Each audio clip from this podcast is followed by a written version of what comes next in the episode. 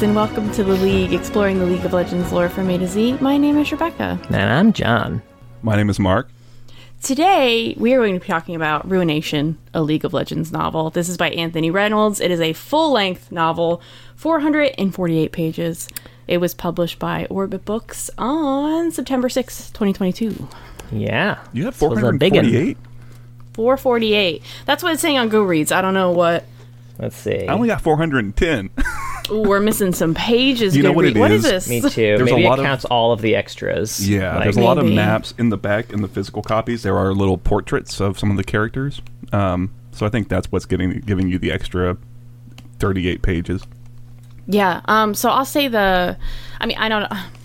As far as this discussion goes and whatnot, I don't want to do like a full ass summary of everything that happens. We could do like a quick I do. summary of it, but just uh, hands on the book. The book's beautiful. Um.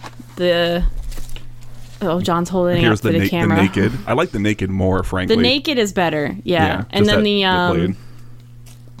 and that's the inside, yeah. And then the inside, the jacket, the inside of the jacket is also beautiful. It has full artwork.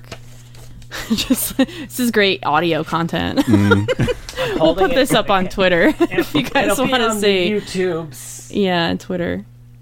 Really great full artwork. And then in the back, there's like portraits of a lot of the characters. Mostly they're league champions. So if you play the game, you know what they look like anyway. But two of the characters are. Yeah. Plus, it's like. Kalista bef- when, before she's a specter, right? Which you don't ever true. Mm-hmm. see anywhere, you know? So that's like a good example. And then um, Thresh as well before he's Yeah. become Thresh. And also, you get maps. You get maps of, uh, you get maps of some shit.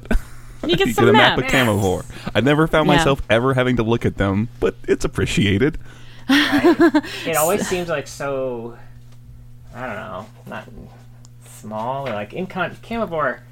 The topology seemed inconsequential to the majority of the story. Yeah, I don't know if it was like they It's felt true. it necessary for someone who just really had no. I mean, to be fair, I don't know anything about the geography of Camavor, and like I said, I never found it necessary or kind of important to ever reference that. So Yeah, I'll say I feel that way about most fantasy novels, and they also most high fantasy novels come with maps. it's so rare Yeah. that I reference them. Uh, this book I listened to the audiobook, by the way. John and Mark read the physical copy. The audiobook is a full full cast. It's very cool. There's occasionally like musical cues and stuff like that. It's a great audiobook if you can find it. Um, unfortunately, my library didn't have it. I ended up buying it. but it is very. A couple of the voices did make me laugh a couple of times, and then um, the second half of the book, I had to listen to it at twice the speed in order to finish it on time. Um, so everyone sounded a little different, but but I think Rise made me laugh because he's young in this, right? I don't know, is he Yeah. a teenager? But Pretty he young. still kind of sounds like a grumpy old man. You know, some people are just born grumpy old men. a little bit, like uh, just a tiny bit. And then Hecarim's voice. All right, I'm gonna say just two words, and it'll give you exactly. You know exactly what voice this is. Sex bomb. No. Oh. Mm-hmm, yes. And now you can kind of deduce what Hecarim sounded like this entire this kind of pompish British pompish pompous British accent sounding voice. Really, I was cracking up. I say, Kalista, is it something like that? Yes. Dear me. Yeah. How droll. Interesting. I really was interested to hear a little bit just to get a sense of you know how it like the musical cues is an interesting idea. Do you think that the Hecarim voice worked? Because it sounds to me a little like it didn't. From what just Um, just trying to imagine that. I think it worked for the character in the book. I would say the character in the book did not work for me Sure. Yeah. in general. Um, yeah, that w- that would be one of my iffies on this book. But I guess um, just to get our uh, first thoughts, like did who who Like liked overall? it, who didn't? Yeah, overall. I mean, I liked it. Okay, John I didn't liked think it. it was perfect, but Well, what is? I uh this is I feel like Anthony Reynolds was kind of put in a position where they were like, "Hey, we've got this story. It's been told about 3 different times so far. At least. We we need you to come up with a new way that's that's also different and better and maybe we'll make that canon." Um, and I liked a lot of the decisions he made. Uh, and I mean, I enjoyed reading it. Uh, even even knowing exactly where the story was going to go in the end, um, I thought it was pretty neat. I uh, yeah, I liked it. All right. Um, I kind of came down on the side of just not caring for it. It was a little bit of a struggle to like. I think it picks up in the back quarter, like the back third, back quarter of it, uh, picked up, and I was getting enjoying it more, and I was kind of compelled to finish reading it at that point. Um, but getting into it at the start was really difficult for me, and I don't know. I don't know if I would have finished this. I'll be honest with you, if it were not, you know, within the context of we're going to read it and talk about it. You know, um, there are parts that I liked, and there are characters that I spent enjoyed spending more time with, and then there are just some things that didn't work for me. I guess it's kind of my high level of it. Yeah, I'm. I feel like I'm kind of there. Um, the second half definitely worked better for me once uh, Kalista um, made it back to Camavor Yeah. after she had gone to the Blessed Isles. I think that's when the novel really started to pick up for me, and I really enjoyed most of what happened after that. But it was very slow to start. It's tough because I think if it weren't for this podcast, I would not have even picked up this book. This is not the story I would have chosen to read a full length novel on in the League universe. Like, not even just Yeah. we we rip on Rise of the Sentinels and Viego. This just when it comes to high fantasy these days, I'm kind of picky. I don't really like things about kings and thrones and princesses. They just don't appeal to me anymore. I also don't really like prequels, so everything was kind of working against me in this novel. I don't think it was bad at all. Um, it was just not my kind of story, and the, it was so slow to open for me, for sure. Yeah. Yeah. So, That's I- as a super super quick overview, just in case you know nothing about this story, or I mean, we're going to be doing full spoilers, obviously. Although I think you Yeah. all know how it ends. you all know how it ends. So this this story is basically it, it picks up um, shortly before the incident where the incident. the incident uh, where Isolde is poisoned, and um, it carries along all the way up until the isle, the Blessed Isles are officially ruined. Ruined. Officially the Shadow Um, Isles, as named by Rise. It's like one of the last lines in the entire That- fucking thing, was so funny to me. right? I would love it Anytime you, something like that happens, it's just such a "We Are the Walking Dead" moment. It really is. It was. I don't. I don't feel it was necessary as much as I did like the second half of the novel. Um, feeling the need to name everything so we all know how it got to be. Like we know why they probably started calling it the Shadow Isles. We didn't need Rise to like. These are the Shadow Isles now. no longer the Blessed Isles. I would love if he said something completely different. Hmm, these are the spooky islands. and then just in the epilogue, they were like, uh, "Rise tried calling them the Spooky Islands, but he's not gonna an happen. idiot." Stop trying to make it We're not happen, doing Rise. Big Dead Rocks didn't catch on, so uh, That's what I'm calling the Shadow Isles from now on. the spooky Big Dead Rocks. Yeah. But yeah, that's what it covers. I mean, um, I know you've got a bunch of notes. I actually did go through and annotate some of mine too, just to have pieces to kind of reference. John has so many tabs. We're comparing our tabs, and John's is, has way more tabs than I do. got me tabbed I- out. Um, so I don't know how you how you want to tackle this. I kind of figured we would kind of pick through the story very quickly, and then just kind of stop at things that we liked or didn't like. Sure. Like, I, I don't know. Yeah. Um, yeah, I'm game. Sure. Um, you guys gotta go through your tabs one by one. Right. yeah, I'm trying to like. I will say, not all my tabs are quality notes here. What? Um, Okay. I'm, flip- Yours? I'm flipping to my very first tab here, and the the note I have on it is, "What a fucking name." this is where Oh. we learn. I think the first place we learned Viego's full name, oh, yeah. which was Viego Santiago Malakval Kala Haigari, which I'm sure. The I don't audiobook remember. had a more accurate pronunciation of, I don't which remember. Rebecca will do for you right now. No. Yep. no, I will not. Yeah, Kalista's got an equally long ass fucking name. It's very uh, Acacia almost in that way. Yeah.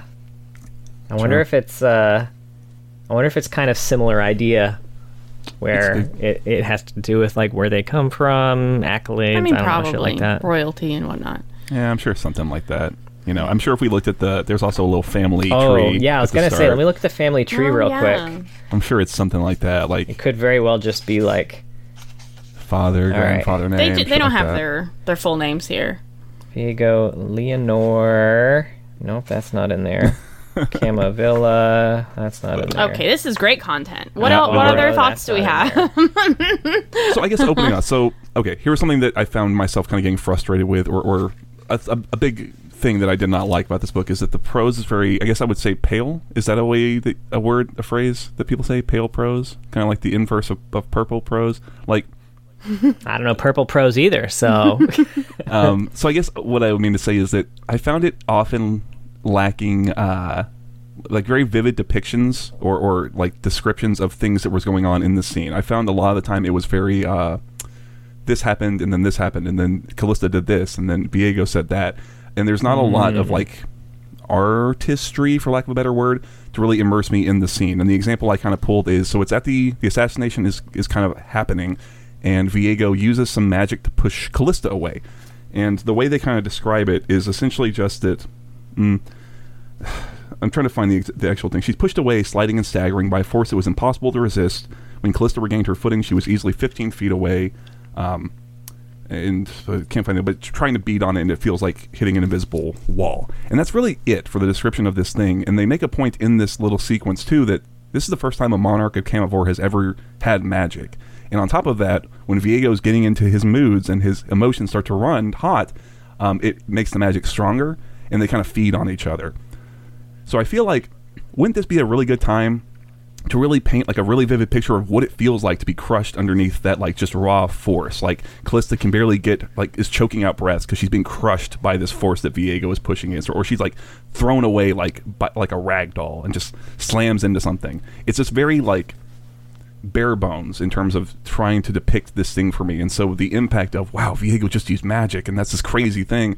Um, it really falls f- a little flat in, in my in my mind. Does that make sense?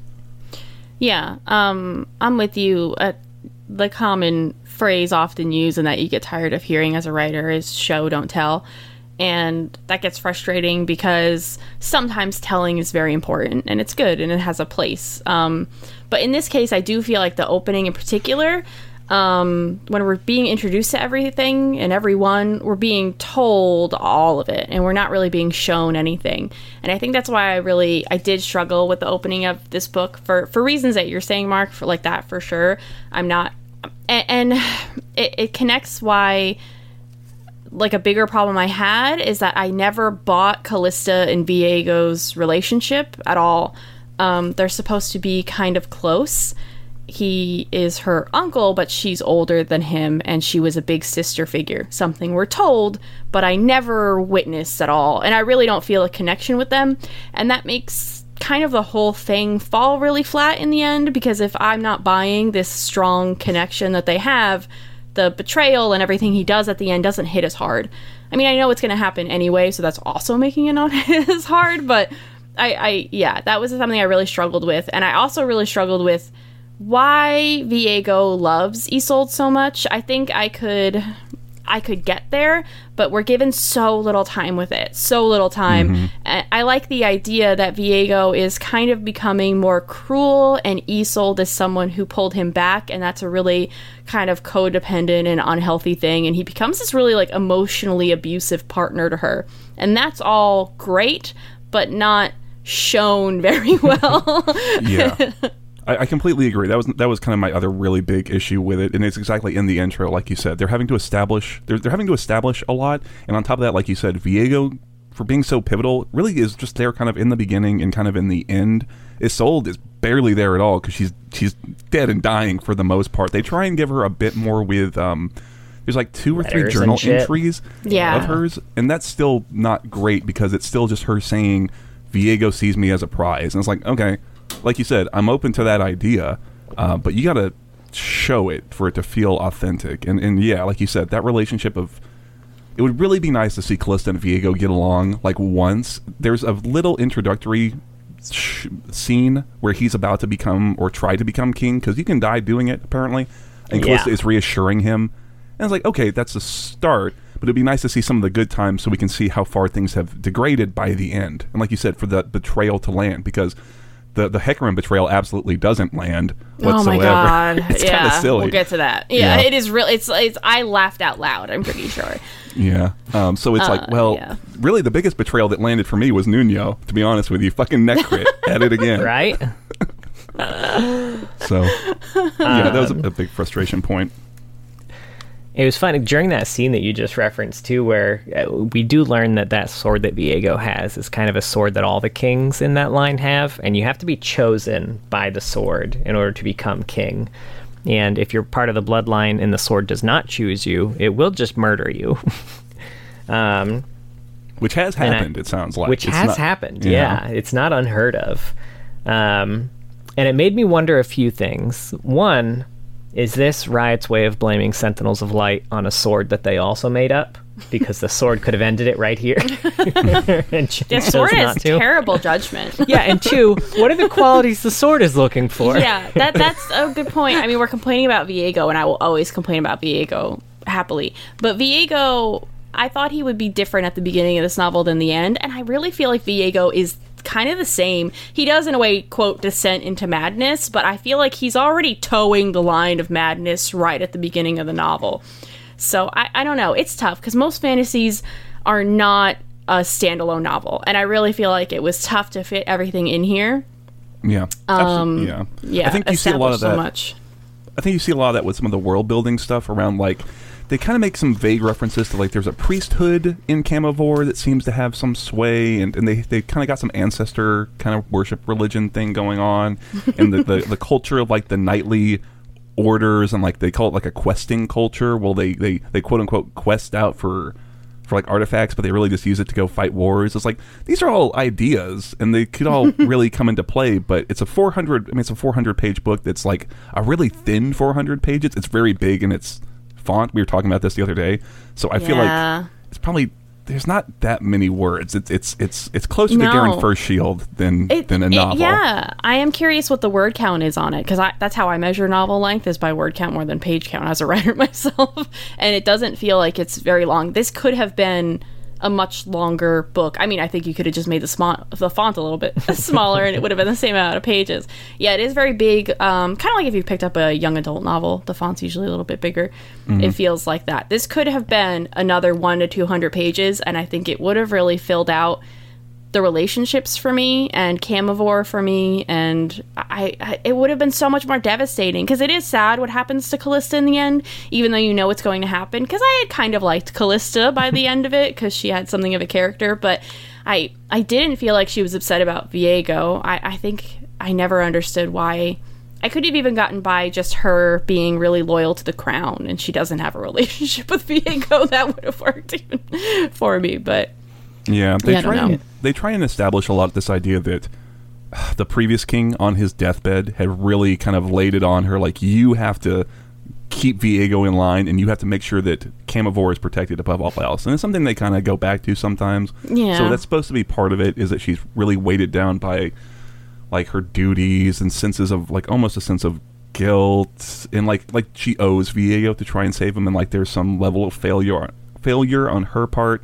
Um that you know, it, like the thing is like they, they kind it kind of works in some instances, but it just needs a little more time and like you said, kind of really developing. You know, the thing too is that so much of this book is there's a lot of like it's not action. There's a, like the first two thirds. There's not a lot of action going on.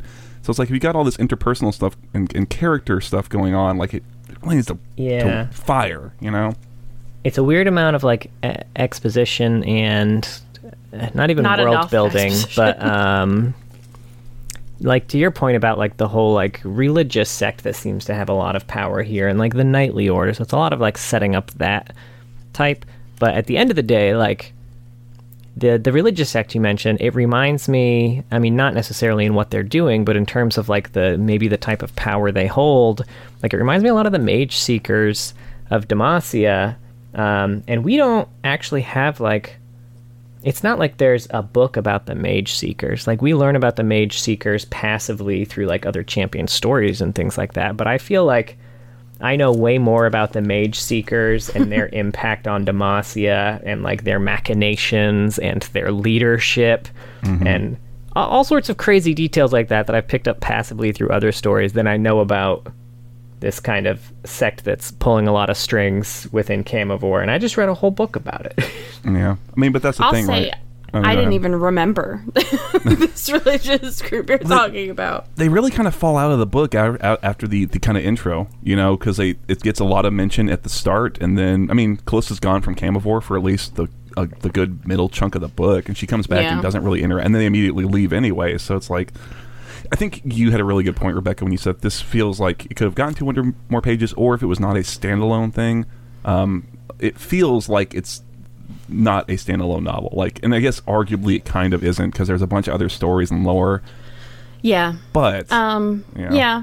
I think you can make it work as a standalone novel. Standalone, uh, like high fantasy, is getting more popular, but the books are very long, and I I think they might have just been worried um, to publish a really long novel. In, this case, um, I was looking at a lot of reviews and ratings from people on Goodreads because I was kind of curious how this was going over with people. And in particular, I was trying to look at people who have know nothing about League of Legends and have read this book. And a lot of them kind of said the same thing that like this stands on its own. You don't need to know anything about League. It's totally fine. I followed it completely. But it really pales in comparison to just other high fantasy that's coming out right now. It's just like I think character driven stuff is so big. and this really is very character driven. It's a plot driven story too, but it could have been even like way more character driven. And the, I mean, League, the best stories are character driven. I think the ones that they have. So, you know, the, fluffing up those really, you know, a lot of the problem I have with champion lore, right? I just want more connections, deeper connections with people. So you rip my heart out when Viego turns on Kalista and sends his army after her. That should have been a devastating moment, like devastating. But I was like, oh well, you know, what are you gonna do? You know, Yeah. oh god, hit my mic. I, I am curious. I, I would be curious to like somehow expunge all league information from my brain and read it, um, because it, it's it is really hard to judge things like that. Things like Hecarim. Well, maybe not Hecarim. Um, it could potentially be difficult to or to judge those without like, oh, I just I just know what's going to happen. I know where this is going. How do I divorce that from my experience of it almost? But yeah. you know, All right, John, you've been looking through your notes. You got some more? no, I have no notes. No. oh shit. What Ones you want he to talk just faked about? it. He's like, I didn't think we'd actually talk about the book. I just, I hope just I just put in post its just to All the tabs are just personal. It's like his shopping list. Teehee.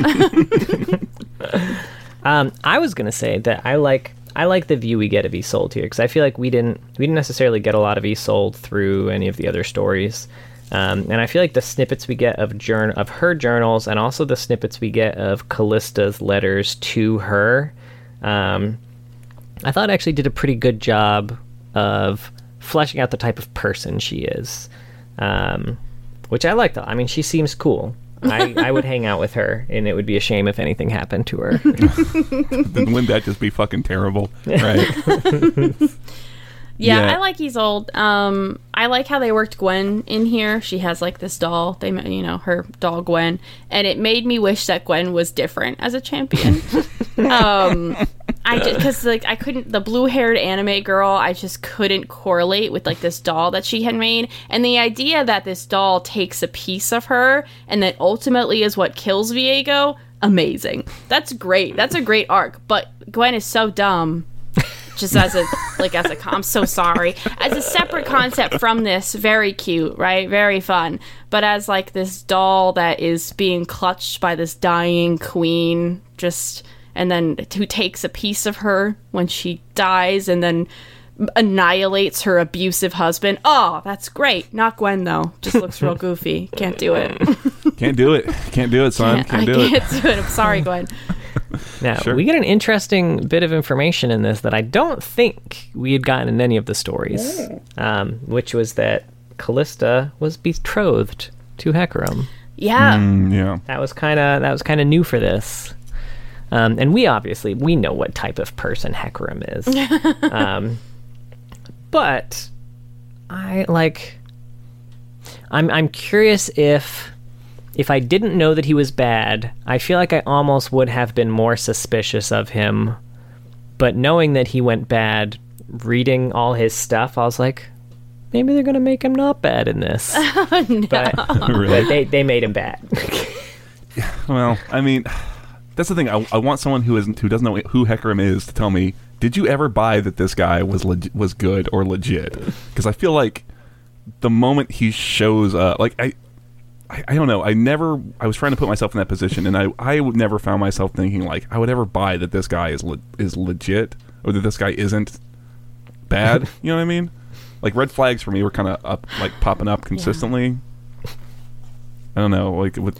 What do y'all like? I don't know. What do you think, Rebecca? Yeah, I feel like I mean they made such a point to talk about the Iron Order in a way that showed you that the Iron Order was really brutal and cruel, and he's the one who leads them. So I feel like I kind of almost bought Kalista, like maybe not understanding what the Iron Order was doing and, and kind of buying into some of it. I mean, she's like, I'm not gonna love this guy, but you know, I always knew my marriage was going to be like a a keep the peace thing.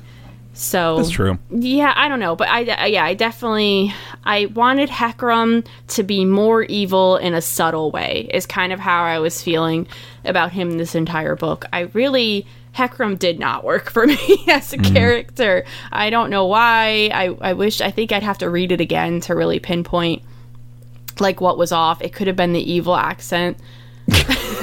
That is a And they hard thought one. we didn't get the evil accent. See, maybe that colored your perspective. I just it was it really he My was so evil. I need a parenthetical when he speaks the first time where they're like, imagine an evil accent here. And they'd be like, oh, okay, okay, okay. I wish I would have marked a part of the audiobook and I could just uh, play it for you, but I don't want to go through all nine hours of it to try to find Hecarim speaking. Sure. Yeah, Um, I, I, I agree. I feel like there was a lot of pains taken. Like there's that for at, at some point Kalista gets thrown in prison and Hecarim shows up, um, and at that point they've already been kind of butting heads a lot, and I think it's hard to find any reason why she would ever trust him.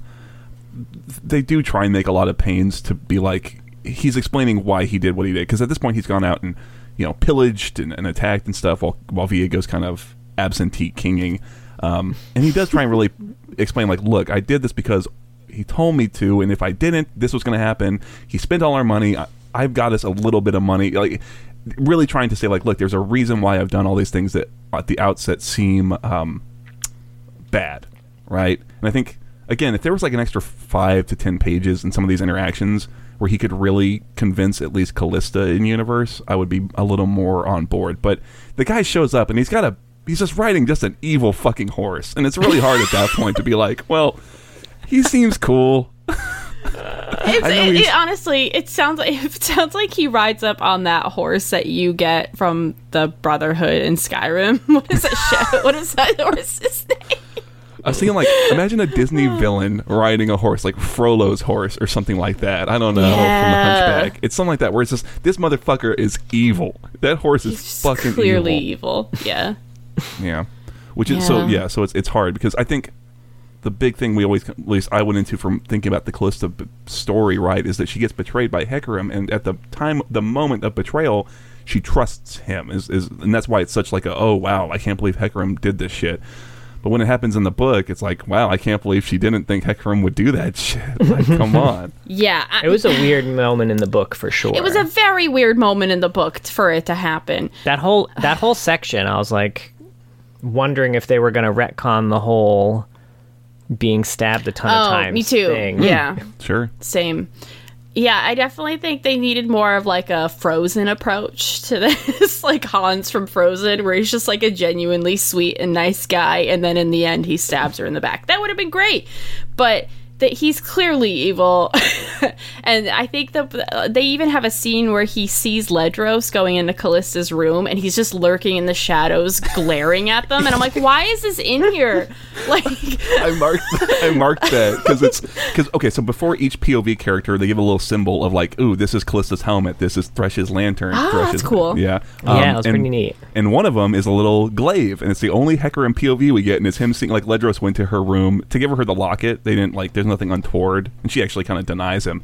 But you're right. Hecarim's just standing there in the darkness and talks about how like he's sitting there and he's just, like seething, and his fi- his fists like clench. It's like that, like Arthur, just like, oh, she's fucking Ledros. oh, I it really it was it should not have been in there.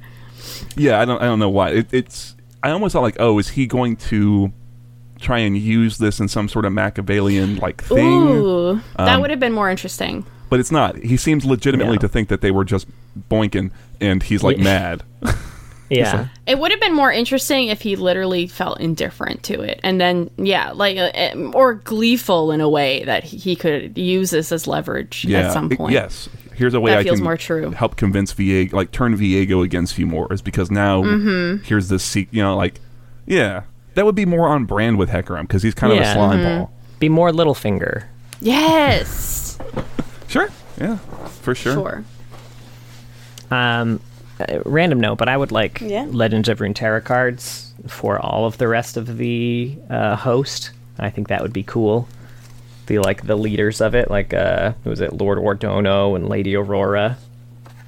Are they the host I don't leader or the remember other? them. Are they the other knightly order They were, leaders? they were the other knightly orders. Right. Okay. The the knightly orders, like again, that's a really cool concept, and it's like I wish there was a little more time to get into some of that because it's a neat idea. I like the idea of taking a like a really standard kind of fantasy, almost it's almost like Camavor Camelot, right? Like very classic Arthurian like concept or trope of we go out questing to go get the Holy Grail, um, but really it just means we're just going to go fuck up, you know, some place and take all their shit. Like, oh, that's a fun way to kind of turn it on its head. Um, the host, it's okay because the religious order said that we could. Yeah, It's it's it's it's for God or something. Sure, yeah, you can play into some Crusades imagery and stuff. You know, there's a lot you can do with it, right? It's it's a it's a fun enough idea. Um, but they don't really. Again, they also kind of just fall out of the book. They they're there in the start, and then they're just kind of I forgot Gone about the them end. too. Presumably, they gave the blessing for sacking the the Blessed Isles.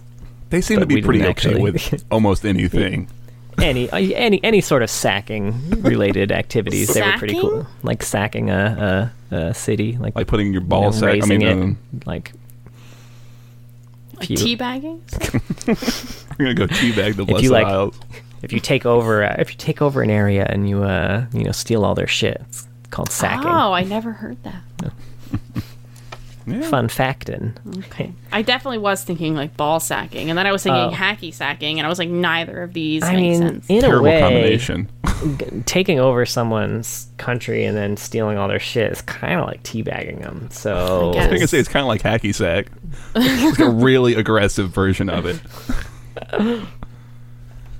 uh, during one of these crusades, by the way, we get some fun item lore with the Mikael's chalice, yeah. Oh yeah, which is much more powerful in this than in game.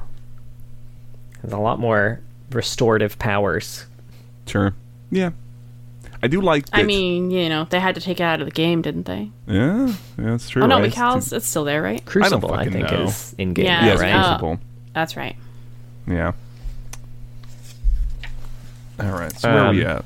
All right, we have John's a. on page. What I'm on page 37. Okay, well, I'm on 106. It's fine. We're kind of bouncing around. It's not a big deal. Okay. uh, there's a bit of foreshadowing here. Let me know if you guys catch it. Ooh. Okay. I'm going to read you a quote. Oh, I know exactly what you're talking about. I can tell you already. And yet, as she looked around her, the knights and nobles hardly looked like people at all. The unnatural glare from above leached their faces of color, making everyone appear as vile specters and ghouls. Oh. okay. Yeah. I wonder what will happen to, all, to, to Oh, at the end of this goodness. book.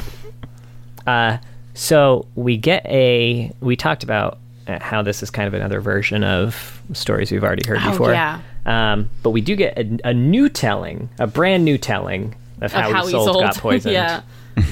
And finally, finally, it's one that makes sense to me Mm-hmm. because we had talked about the other three, and they all didn't make sense for various reasons. One of them, one of them, uh, it looked like like like Viego was dodging out of the way of a dagger to let Isolde get hit, and then one of them, it looked like Isolde was going out of her way to block the dagger for uh, Viego, and um, none of this made a whole lot of sense to me. But this one, where it was aimed at Viego, and then Kalista managed to get it there just in time to deflect the dagger, but not quite enough.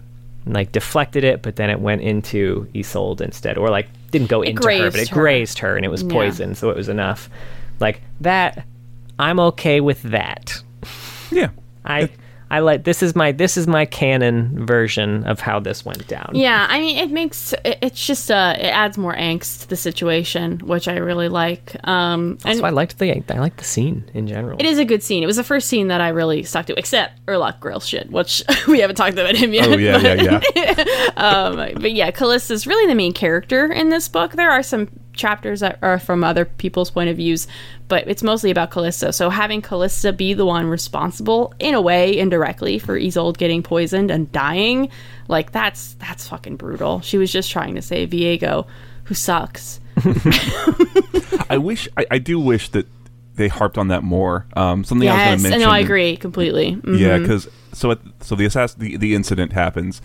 They they they find uh, again. This is also a change of the the story we've heard around how they actually find the Blessed Isles. Where I guess it says Viego sees it in a dream or a vision, um, but he does a bunch of research and kind of finds a spot on the map where.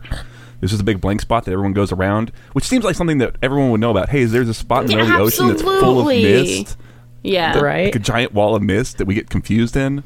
Anyway, but they're, they're on the Where all our compasses stop working and it's super weird, right? That's weird. We I don't know. We don't- shouldn't mark that on a map Yeah. or anything. no, don't put it on the map. Let's just avoid it. Just avoid it.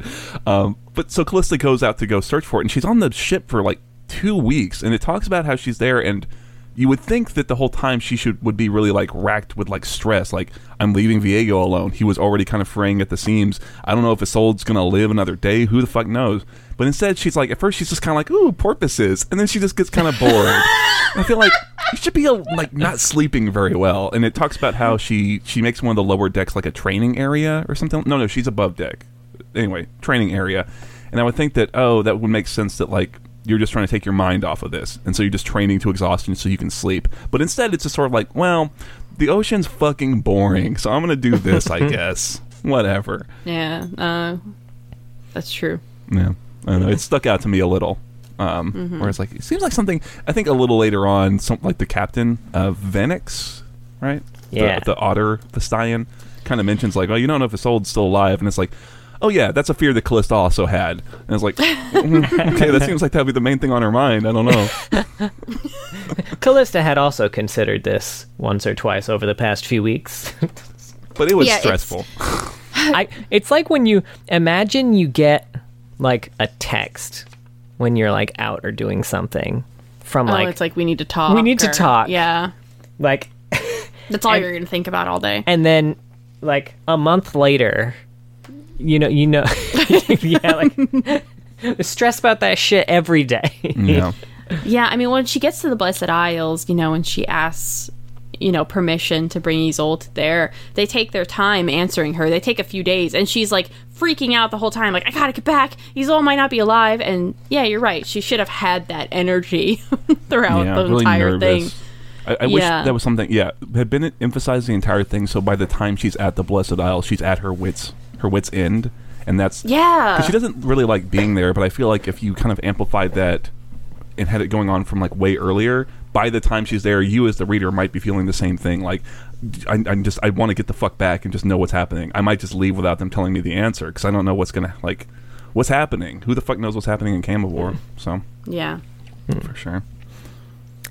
Now, the next note I have is like around page 60, and this is kind of an example of how I was taking notes while I was reading, even if my thoughts resolved themselves later on. So I'll go over my next two notes, but this is during the uh, Erlok Grael section.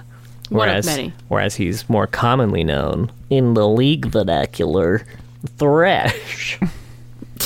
I don't know why you put that affectation on it, but okay. uh, Thresh. Um, so this is the point where uh, someone named um, whoever his boss was, basically named Maxim, Maxime. Um, he kind of yeah, he was he Thresh was up to some shady shit down there and was hiding a bunch of artifacts in his room after pilfering them, and his boss caught him. So Thresh kind of walks in on him, rifling through his room, and he's like, "Ah ha ha, your days are over." And then the next scene we get to, it's um, you know, the the authorities essentially uh, banging on Thresh's door, like, uh, uh, you got to come with us. And my first thought immediately was like, for real, dude? You like, you let him just rat you out like that? Like, you didn't just murder this guy? Like, I thought for sure that you were just to murder this guy. Um, and I was very confused. But then later on, we find out that he did actually uh, you know, he did. I mean, he didn't murder him, but he like trapped him in a room and was torturing him. And the whole reason the authorities came was because that dude was like missing, and they wanted to know if he knew anything. So it all came together. I, my note says, "Ah, there we go." ah, release finally. I, I, had the exact same thought process. Um, can I say I, I fucking all the Thresh stuff is really good. I was really, I really, so anytime, good. anytime I saw that lantern, I was like, oh man, I'm I'm super entertained because they're very. I think what it is for me is that um, Kalista's a, not a bad character, but I do feel like there was a little bit of a struggle maybe to give her like a really strong voice when you're reading her, Yeah. her passages, and she's the main character. Like I think the vast bulk of the book is her, and so it's it's hard when there's not a lot of strong. Uh, like authorial, like narrative voice going on, but when you're ever you're from Thresh's perspective, it's drenched in it, and it's like, oh yeah, I totally get what this guy's about, what his perspectives are. He doesn't have to tell me that he's like a sadistic, you know, crazy little motherfucker because I just see it in the way he thinks and the way he does shit. you know? Yeah, yeah. It's w- w- well before he has someone locked up and he's torturing them. you know he is the kind of guy who would lock someone up and torture them, Yeah. and not because he says I'd love to lock someone up and torture them. The voice actor for him was really great too. I would have read an entire novel from Erlok Grael's point of view. Yeah. I thought they were really fantastic, and I didn't think I was going to get into it. Um, the first chapter. One of the first chapters is from, and maybe it is the I first chapter the from first his one, point of view. Probably, yeah. Yeah, um, and I thought it was good, but I wasn't expecting to turn. And I I like that that was the opening chapter. It was setting up him being kind of uh, sent underground. Nobody wants to uh, mentor him, is what it comes down to. And you're getting this from his point of view. So he's like, ah, they're all rich snobs, and they just look down on me, and they're kind of like, you're fucked up. it's kind of like how they phrase it. like you need to go away Yeah. like you should still work here, but no one still like you're too fucked up. and I and, and I mean, Erlok Grael Thresh is the one who gets all of this. This is all his fault. I was gonna say intentionally. that's one of the big changes in this. Like previous versions of the story, all we hear is that a a warden led Viego down to the fountain. Um, but Thresh in this story has way more agency than that. Like And, and it's intentional. He's intentionally doing what he can to bring Camavor here. Yeah. He's taking every opportunity he can to pull the strings. He understands when he needs to use his brains. I like um towards the end the scene he has when he realizes that Viego is actually very powerful. It's it's such a good moment in the book when um Viego, you know, uses his sword and he sees this magic and Thresh is like, noted, okay. don't push those not, buttons. I'm not going to be able to fight him. All right, I'll, I'll use that. And he does use this to his advantage. And even in as much as we bitch about Rise of the Sentinels, Thresh being the one who comes out on top, that just gives it so much more weight. This book, uh, he's great in this for sure.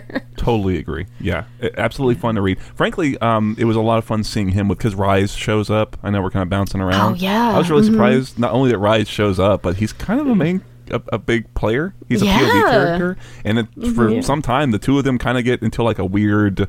I don't like you and you don't like me, but we kind of both can help each other type situation. And it was a lot of fun, like just the tension of them two walking around in these dark caverns underneath the city. And Ryze is not like really on board with it, but he he's his ambition can't he can't help himself almost a little bit. I really liked Yeah. those. That whole those sequences were a lot of fun to read, frankly. Yeah, those those were great because Ryze has a lot of the same bitterness that Erlok Grael has, where he's feeling underestimated and kind of left out in a lot of ways. But in his case, it's not because he's too fucked up. It's just it's the relationship with his mentor, which they kind of mend by the end of the book. And and when Ryze realizes, oh, I don't want to be this guy. Holy shit, no. and it like it adds another element to Ryze's um Mentoring brand or? Well, I was gonna say his fear of the world runes. oh. Because we kind of get the um, you know we we always kind of get the his his mentor's hometown or something was kind of blown up by by the world rune and they hold too much power in the rune wars and all that. But kind of the first instance, I guess, of his life interacting with one of these world runes, even though he probably didn't even know that he was interacting with it, um, was the was the rune at the the bottom of the the the holy water, eh, the waters of life, life water. The well of ages, I think, is what they call Um, it.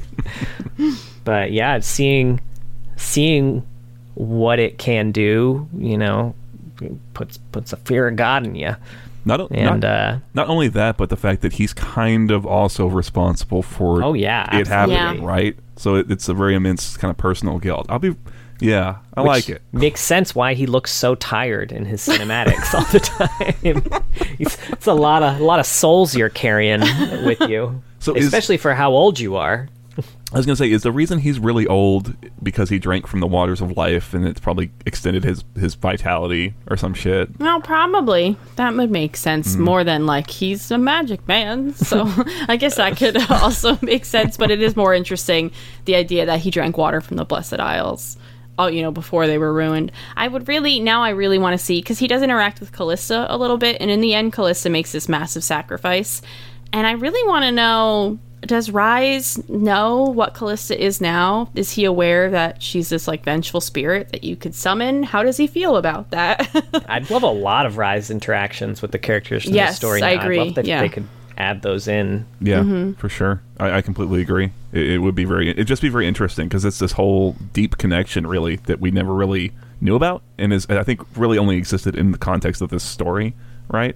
Um, but it's a very interesting one. It's also interesting because they don't really leave on like the best of terms. Like she doesn't really like him because Yeah. he's kind of like an Anakin Skywalker type almost. Yeah. and he's just annoying. And then by the end of it, he knows that like, oh, she did this really she did the big sacrifice and uh i'd never got a chance to thank her or even like really talk to her about it or anything like that so again just kind of putting more and more stones of guilt on his back almost you know It's interesting too because in his line of work, where he's just going around collecting stones, some of which probably guarded or owned by other people, there's a very real chance that uh, someone will be calling Kalista on him at some point. oh that, would would be be, so good. Oh my god yeah. I would love that. Oh my god yes. That's a great that's a great fucking story idea frankly. That Oh, is a really great story idea. I mean, he's one of the few people who was still alive and knew Kalista before she became what she is. he may be the only person who's who's still Yeah, alive actually, you're right, alive yeah. there's probably it's probably just ledros and other ghosts at this at this point that i Other can think of ghosties. Yeah, I don't think we'll Yeah, count that's Viego as alive. But Yeah. I put this note in upside down. Oh no. oh shit, Let's see. Oh, so there's a there's a passage from one of these chapters that says, "Flit dragons fed on nectar with long tongues, wings humming." And from this description, we can kind of gather that flit dragons are essentially like hummingbirds here. So this is this is just a, a quick note for Cassante lore. Um, if you're gonna give something normal a new name, describe it so we have context on what the hell you're trying to say. Thank you. I guess that's fair. That is a fair. It's a fair point. Ahem. Let's see what we got here. Uh, I like this. You rediscovering your notes. I know, thing. like especially these early ones. this is uh this is gonna be a, a mythic quest deep cut for fans of the shows. But this is this is referring to Viego um, when he did decide to uh, to uh, make have that map made of um, all the all the ocean. Oh, yeah. When he's like, "Yeah, yeah, I just gathered, I just gathered these hundreds of maps together, and then I called the cartographer in to just go through them and like and make this map. Did you know we had a cartographer? it had it had such big calling the art team in on the weekend vibes from, Mythic Quest. yeah, running joke in Mythic Quest is they have the art department whip things up, quote unquote. Obviously, nothing's whipped up. It takes hours of labor. Like, oh yeah, our team whipped it up real quick for us. It made me think of that bit where he's they're trying to get Ledros to be his new bodyguard, and they're trying to figure out well only a noble can do it, and Nuno, his advisor, is like, well, you can just make him a noble. And Viego's like, I can do that. It's like, aren't there laws? It's like, yeah, you're king. You can just do it. I'll whip up the paperwork. We'll be good to go. Sign here, so in initial the there. audiobook, uh, his name is pronounced Nunyo. Oh, really? which all I could think was Nunyo. None your business. business. Every time they fucking Wow. said it. Okay. Nunyo. Talking about Nunyo, what do y'all think about Nunyo being like an actual like bad guy at the end of it all? I mean, I I like. I like it because the the the big thing is that Nunyo did what Kalista almost couldn't, I guess. Kalista was promised to or her her job was to protect the crown or like protect Camavor above all else. And she felt like the best way to do that was to uh, back up um, Viego and protect Viego, but like Viego's the reason that all of Camavor was going down the drain, and he had drained the coffers, and there was no money to pay for anything. And I can see from like from Nunyo's perspective, as someone who wants Camavor to continue existing, yeah, pillaging this place that's just full of gold and has no defense, like I can see how that would make a lot of sense, especially, you know, if you knew that your king was going to be leading the charge and there was every every chance that he was going to die doing it and Hecarim would take over. From Nunyo's perspective, that makes total sense to me. like that's how you fix Camavor. That may be the only way to fix Camavor. It's an interesting idea, um, and you see hints of it around him. Like there are moments where Kalista, like there's at least one scene where Kalista walks in on him and Hecarim talking about like, okay, what do we do if this shit doesn't fucking work and we and Viego's a problem. Um, it's it's an interesting one. It's I found it a little He's a more worm for sure. But it, it worked it worked better maybe than like the Hecarim betrayal because I didn't necessarily see it coming, but I looked back and I was like, well, he is. There are moments where he'll like do things that seem like it's kind of making things worse, like he's kind of egging Viego on, and it's like, why is he doing that?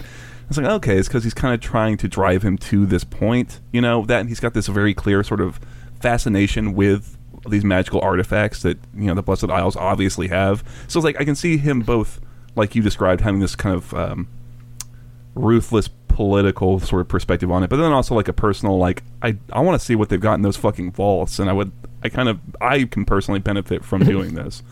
So this is a, it was an interesting turn. I didn't really expect it. I'll say. yeah, yeah, he's he struck me as like a less clever Thresh. like he, he still had schemes and machinations, but like um didn't have to work nearly as hard for his. I'm gonna be honest. I kept forgetting about him, and then whenever they said Nunyo, I would be like Nunyo business, and then I never had any idea what they said after that because I was so distracted.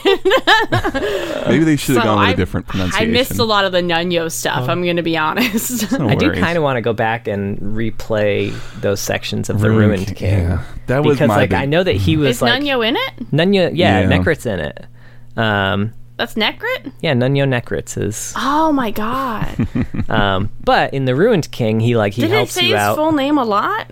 No, I No. think maybe once or twice. Okay, I must have missed it when I was. I'm always like taking care of like my baby when I'm listening to an audiobook. Oh, it's there rough. it That's how I read Oh, books I've these days. that thing. I'm sorry. Yeah. The only Some of us one just here with ignore a our baby. babies, okay? yeah, some of you all have wives that take care of your babies all day. But yeah, so he's your help. She's like he's your helper in the Ruined King. He gives you a ton of information, and I'm trying to remember if there's like a section where he talks about regret for his part in the ruination So is he still or not. alive? I mean, no, he's like a Oh, okay. everyone on the Shadow Isles. He's just kind of Yeah, a wraith, yeah, but okay. but he's like he still has sentience, unlike a lot of the yeah Shadow Isle of wraiths. yeah. And like you said, he does. He is pivotal to that team succeeding eventually. Um, it's a. It made me want to go back and see that too because I feel like he probably Yeah. he probably doesn't, and it's probably just this was this is was added later, right before that game came out. but I don't know. Maybe it was something that I was kind of glossed over or missed, and just kind of assumed like, oh, who knows what what old Necrit's talking about. I was probably very distracted. like, hey, look, it's Necrit. Here, look at that. Necrit. ah, He's a ghost. So. It was it was just surprising that this little side kind of I want to say joke character. I thought he was going to show up at the start and like just as this kind of like beleaguered, almost Merlin type, like the house magician, and then would never show up again. Rather than being like really pivotal to the fucking events of the story, it was, it was weird. That's why they they did it. yeah, You never saw it coming. Yeah. They're like, well, they, they're, Anthony was like, they're gonna know about Hecarim and all that. it's true. Catch them off guard. Now, shall we shall we go over what in my head I dubbed as the the Yasuo Island, which if you've played uh, the Ruined King, you'll probably uh, know the reference.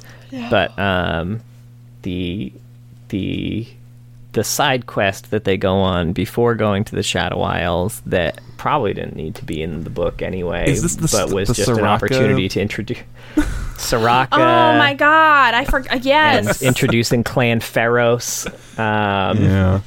pre for the record this this all takes place not only pre Piltover Zaun but even pre bilgewater yeah. um, but they introduce a member of uh, clan Ferros pre clan Ferros days um, and they introduce uh, Soraka Yeah, well, I guess talking about it, I thought I, I kind of agree. It probably didn't need to be in the book because, like, it feels like it's kind of waiting, like wasting time. It's just kind of like spinning its wheels a bit. The context is Kalista. They've hit a brick wall. They can't get through the mist, and they're trying to figure out what to do. And they know, and Kalista kind of deduces, oh, well, there's this, there's this port called Buhru, um, and maybe we can find more information there. Some voyage was went there. Um, and they don't find a guide, and eventually they get the deal with the Ferros guy who leads them to Soraka, who's like a seer, and kind of, and, and then just gives like a cryptic message, and then they get betrayed, and there's like a tiny action sequence. I guess to me, it was like the biggest issue that I had with it is that when you have to introduce like a vision or like a dream or like a soothsayer or like a seer to come in and help your character find the plot, it's like, mm, there's not like a better way. Like Kalista couldn't have done something to find the plot. You just kind of Yeah. had to kind of reach in. And I agree. Yeah. the worst part to me is that she did like if if they had seen the ship that was being attacked and then Callisto was like wait a minute that masthead is what Soraka told me to look out for let's go save them yeah it makes sense maybe maybe you need the vision but she didn't the her captain was like oh no we can't we can't interrupt there. They're being attacked. They're probably dead. We're fine. And callisto was like no i don't care what happens. We're gonna go save them. And she was gonna save that ship regardless. She didn't even know that it was the ship with the masthead on it. She was already going there. She was already rescuing them. And like was already going to meet the people that were going to set this entire thing into motion. Like the the whole vision was just like you know her her little Vastaya companion was like, "Oh, hey, there's that there's that thing that Soraka said on the ship that we're already on because we rescued it without having seen it first. Yeah. right. Yeah, really, uh, super frustrating, and it's extra frustrating because we talked a lot about ways that we needed this to be beefed up a little bit more to connect with the characters, and then we get this Soraka chapter, which I genuinely forgot about until you brought it up because it has no importance at all to the pot. Maybe if Soraka had come back in some way, why does she? It, does she want the? Is it just destiny that the Blessed Isles are going to become the Shadow Isles? I'm sorry, the Dead Rocks, the big dead rocks. the Big Dead Rocks. uh, why is she leading Kalista here? I It's a good question because she presents it to Kalista as like, you have a choice. You cannot do this, and you can just go live your life and be happy if you just fucking leave. And on top of that, Soraka's like, well, you know, someday this is going to be Bilgewater. She didn't say it outright, but I was like, and that sucks because Bilgewater is going to suck ass. It's going to be a place. It's going to be like a canker sore of murder. That's a and, quote. and- yeah, That's actually from, from page 189. Bilgewater's Bilgewater's gonna, gonna suck, ass, said Soraka. suck. you know, I don't know what Soraka's deal is, to be honest with you. Um, maybe she's sort of like a, she's just very impartial and amoral, almost. Just like I just tell it how it is and let people decide. But it seems weird because it seems like she doesn't want Bilgewater to be there, and maybe Kalista not doing the shit will change that. But I don't know. You know, or maybe Bilgewater would suck less ass if it wasn't attacked by wraiths every fucking three months or whatever. probably help. It would have to help, right? I think so. I think it would have helped a lot. You know what? Another frustration so I this had. is all Soraka's fault. I'm sorry. Go ahead. no, not at all. We can really. It's. We should just keep tracing the blame back and find whose fault it really originally is. It's probably some Camavoran. I'm gonna guess, but you know, you never Probably. know. Um, another complaint I had with that is that they get betrayed by the Ferros guy. He takes Kalista and uh, holy shit, I forgot her name. Venix. Is it Fe- Fennec? Was it Fezix? The problem is I'm thinking of She's Vernix, which is that shit that's on babies when they're first born. She's one of the. Venix. Venix. You're right. She's got cream cheese all over. Mm. But um, they get they get betrayed, and they kind of t- he Clan Pharaoh's guy takes them prisoner, and the whole thing is resolved in like four pages. Um, it's it's such a, sh- a little brief hiccup of like a a complication. It's like why even do it, or why not, or or rather than that, why not like spend more time with it? So there's like there's like some tension around what's going to happen, how they're going to get out of it. Um, it's just like they're captured, they're like captured, and then they're free, like in the span of me turning Yeah. the page. Like oh okay. Yeah, I I had also forgotten about the betrayal because it's so quick. The only thing I can think of is one, maybe they needed some kind of action scene because it had to happen. They were feeling pressure to put a little bit more action. I don't think that's necessary, but I understand kind of feeling like that when you're making a high fantasy. Or they wanted to highlight it, various ways in which Kalista is being portrayed in her life um, because at the end of the novel, I mean, she does turn into this vengeful wraith, which that also didn't love how that happened. Um, we could talk about that when we get more towards the end of the book, but I I really didn't feel a lot of the portrayal that she was talking about. I mean, because the Hecarim betrayal was so laughingly obvious. Um, and then the other ones are things that we haven't seen except this one little area, which like I, I oh, I don't know. Is this really that? Is that much of a mar on your soul, Kalista? The stranger that you trusted betrayed you for money or whatever. guy who no right, one this, trusted this at any point. markedly untrustworthy dude. Yeah. So I, I my I think I think what they were trying to do is surround Kalista with betrayal. Is my thought, but I, I it was wildly unnecessary. Yeah. I think more time could have been spent on things that we've talked about her relate or you know Viego's relationship with Isolde and Sure. And I think Kalista, to, to your like point about like pacing, um, because we go right from that to another action sequence where they're saving the ship that we Oh, have been yeah, talking you're right. About. Um, And it's like both both that piece I think in turn suffers because it's also very short. Again, it's like four pages of them fighting these like mer people, and it, from like when it starts to when it's resolved, it's like maybe that Would have been just very cool. That had a lot of potential as a cool fight. there's a lot of imagery. Like maybe just that can all be the mer people fight, or it can all be the betrayal if you want to do go that Yeah. route. Um, just Yeah. to give it some more time. I think that was yeah. So yeah, I think they just Um, wanted the betrayal around her at all at all turns. Little cocoon. cocoon of doom. it's a sequel to Cocoon. Let's see. My next note is for page 220. Do you have one before that, Mark? Um, I don't know. I don't want to keep harping on it. I was a little frustrated that when she they go to save that ship, that the captain acquiesced in it. like they have a, like two or three lines back and forth before Vinix is like, okay, we'll go save them. When Vinix seems really convinced that if we go deal with these things, we're gonna fucking die. We need to get away as soon as possible. And then afterwards, Vinix is sort of like, well, yeah, you were right, Kalista.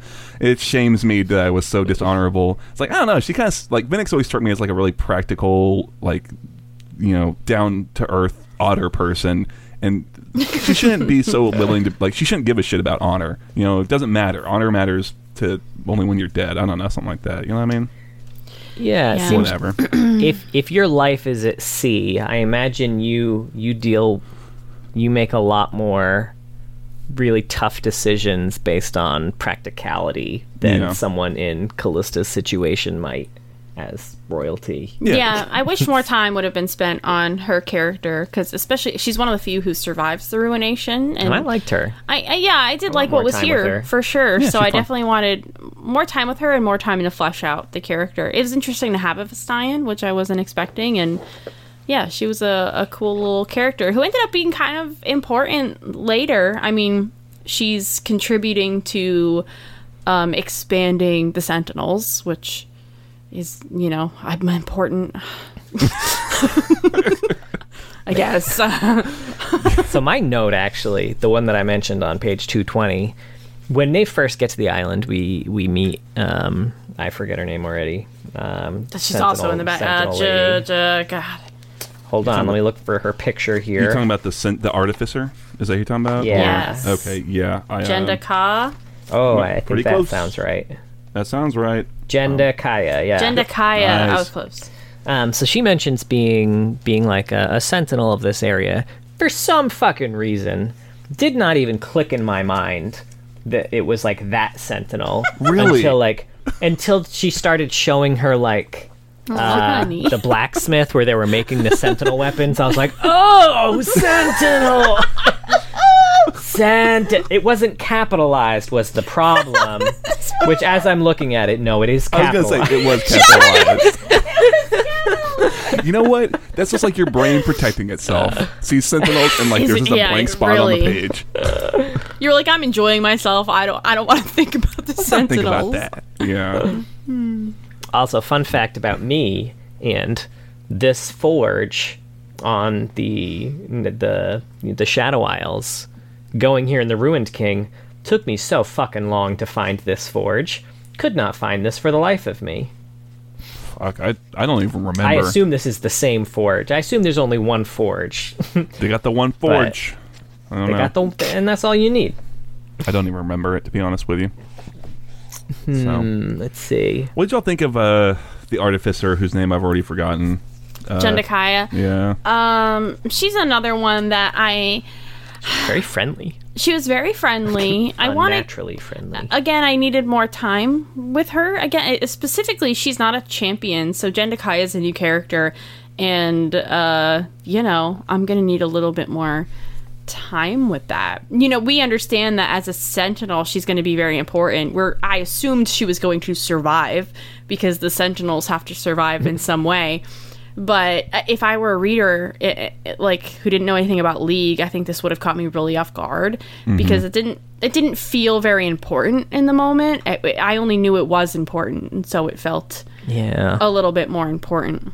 Yeah. I I got mean, very attached to Kalista very quickly. that's kind of my almost Yeah, frustration yeah. with it. Uh, it it, Yeah. it feels like a hallmark of uh, some fan fiction writing. is like everyone just kind of likes Kalista, right? Jindakaya, Yeah. apropos nothing, just starts talking to like she's this outsider and just starts kind of talking. And I get that she buck like Jindakaya sort of bucks tradition and is kind of a she doesn't go along with what the all the other Hellions, Blessed Isle folk say. But it is weird. She just kind of sits down and just like, hey, do you want to hear about some cool relic weapons that I'm fucking making? um, Yeah, you're totally right. Like they, they were like, Another kid with her Pokemon cards. Tyrus is like They that needed- too. Honestly. He is, yeah. That they needed to talk about the Sentinel weapons, and it was like uh, he didn't know how to approach it really. And I, I think maybe Kalista is wandering. She's trying to kill time. Is there a way she could have come across a Sentinel weapon on her own? I imagine these aren't super locked up, are they? I don't remember because it's not like they're super important yet. So uh, having her be able to pick one up and have it fire in a way or something like that, I think you could have gotten Jen Nakaya's attention very quickly and gotten the backstory of these these weapons and and why they're so important. That would have been nice. Yeah. Yeah, because Kalista being even if she couldn't completely fire it, you know, because that would be a little too easy. But if she could have made it work in some way that that people would take a really long time. Although they keep saying that it takes forever, but Kalista manages to work one very quickly. Is it Ryze who manages to work? No, who is it? Venix picks one up and can work it right away. Lucian and his story Also, picks up hmm. a sentinel weapon and can work it right away. I think a lot of the technology behind that is probably what makes the Keystone type thing work Yeah. too. And Necrit just picked that shit up immediately too. Like it, yeah, maybe it's it, maybe she's really hyping it up. Oh, this is really hard. Takes maybe she's just really bad at it, and everyone else is like, oh no, no, it seems pretty easy. And Senna too, because Senna also was they just weren't very good at these sentinel weapons. You know what this is making me think of? Um, so at some point, Ryze and, and Grael um, get into the, the waters of life or whatever, and Ryze steals some for Grael, and Ryze starts being kind of like haunted by this like specter that he Oh, saw yeah. down in there. And there's a bit where Ryze kind of runs into Kalista and Jindakaya, and out, out, it just they're out at night, and the specter's after them, and it's this tiny little, tiny little sequence, like resolved in a page, where they just shoot the, the specter, and I feel like maybe that could have been a good incident where everyone kind of meets, and you know, in, in the scuffle, the, the relic weapon gets dropped, Jindakaya gets knocked out or something, and Kalista has to like desperately is like trying to get it to work, and does finally, and that's how they're kind of introduced. Like maybe the Sentinels do kind of operate just in the shadows like the threshers almost i don't know there's a lot maybe something like that Mm, I like that. I don't know. Yeah, that would have made a lot more sense to me. Yeah, because oh god, now that I'm really thinking about it, Jendikai sitting down and be like, "I'm a sentinel. Would you like to see my relic weapons?" like it was, just, oh, it's just so uh, like. Uh, I wonder if these will be important later in the story. Better, yeah. yeah Hi, I'm a plot point, and I have plot points. Would you like to see my plot points? yeah that's that's i think that that nails it that's that's what was kind of frustrating me about it um i was just curious because i had that sense i want to know what y'all thought but it's fine. I don't know. So All right. this is this is unrelated to that. This- Okay. We're at page 280, 288 now for me. All right. Um, I feel like square. something that something that this book does that I don't think is done um, in the Viego stories or the stories surrounding Viego is like I I feel like it really hones in on the fact that um, Viego is not like a um, just like kind of like a, a petulant uh, child king who wants his wife back. Like there's like real mental illness here that they're uh, dipping their toe into, but not committing to really. Um, but I, I definitely like it. It makes me. I don't know. It makes me it makes me not hate Viego quite as much because the whole like petulant king child and I will burn everything to get my queen back type thing um, never felt great. Um, but you know the the idea of like a, a a king's like mind kind of unraveling and uh, kind of anchoring on to the one thing that kind of was centering him. Um, I can buy that more. Yeah. I, I, I, I doesn't make me like Viego personally anymore, but I could buy the motivation more. I, I kind of agree. I, I so far, and I'll be curious to see how I feel once we actually get to him. Um, so far, Riot has not really sold me on the the portrayal of Viego as someone who didn't actually love Isolde and saw her more as like a possession. I understand that's an idea that they've pushed, and I think it, it absolutely could work and be, could be a nice sort of uh, twist on what seems like a very sympathetic villain. But they haven't they haven't they haven't they haven't sold me on it yet. uh, Is the only way I can describe it. He, And, he's still and in fact, go ahead. they, they seem to be doing the opposite. Like there are several points, even of of Isolde's journal, where she's specifically like, "No, it wasn't like this. Like at the beginning, this was great. Like loving is great. Like obviously he has a temper, but like you know, it, it was a great relationship." And I think they specifically say like the few months leading up to when Isolde did end up getting poisoned was like really when all the trouble started happening. Um, I mean, I mean, it's. I think it has all the ground. I mean, all the flags for an abusive relationship. Yeah. And Oh, that's yeah. really what it was. Is Viego was very emotionally abusive towards her, and uh, more often than not, those relationships do start out really, really nice and happy, and then he's clinging to her. Um, I think leaning into that more would have been good. It's really hard to read stuff like that, but him trying to maybe um, separate Isolde from people, other people who care about her. sure. I think that's yeah. another thing that we kind of almost get. She doesn't really have any family. Um, she is close to Kalista, which I don't know if that worked for me or not. But I, there's like a moment where she wants a friend with her and she's not feeling well, and they bring her a doll, and like that's very sad. Like that's like her closest friend is a little doll that she made because she's just so separated from everyone she's ever known in her life. So yeah, I, I think that's I buy that a lot more with Viego than just seeing Isolde as just a possession. I, I think he does love her. Um, but he's abusive and he loves but he's in his very way. abusive and codependent and toxic and Yeah. Spoiler alert for the video game, The Ruined King. But I mean, that's kind of how you beat Viego at the end of the game. Is you're given intel that like this fairy tale romance that he's been selling throughout the whole game is an illusion that he's created, and you mm. kind of you have memories of um, him as he's like seeing Isolde and like the impact that his actions are having on Isolde, and he's like yelling at her and all this shit, and like mm, you're mm-hmm. you're presenting him with these memories, and like, hey, your whole shit's a lie, you know that, right?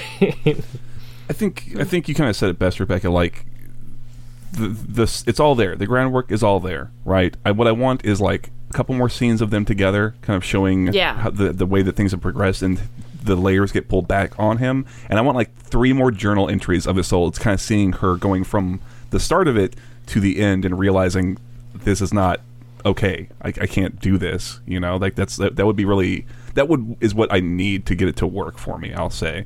Um, and plus, another interesting kind of thing is that like I don't know if this was established anywhere else, but the fact that Camavor that she's from some nation that Camavor invaded and just like completely took over, and this weird Yeah. power kind of dynamic between the two of them. There's a lot of fertile mm-hmm. ground there too that I think they, they, they touch on in here, but I'd like to see it get more play in that that Yeah. relationship.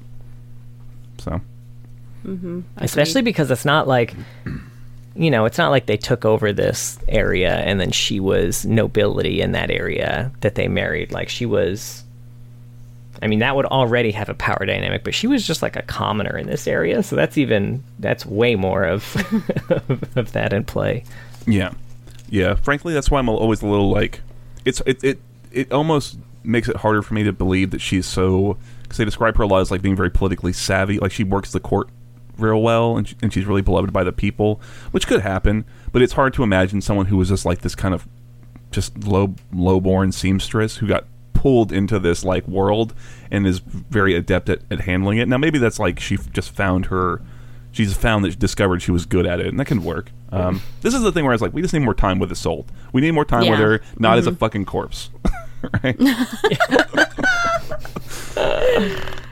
Um, speaking of Isolde and a corpse, my next note here.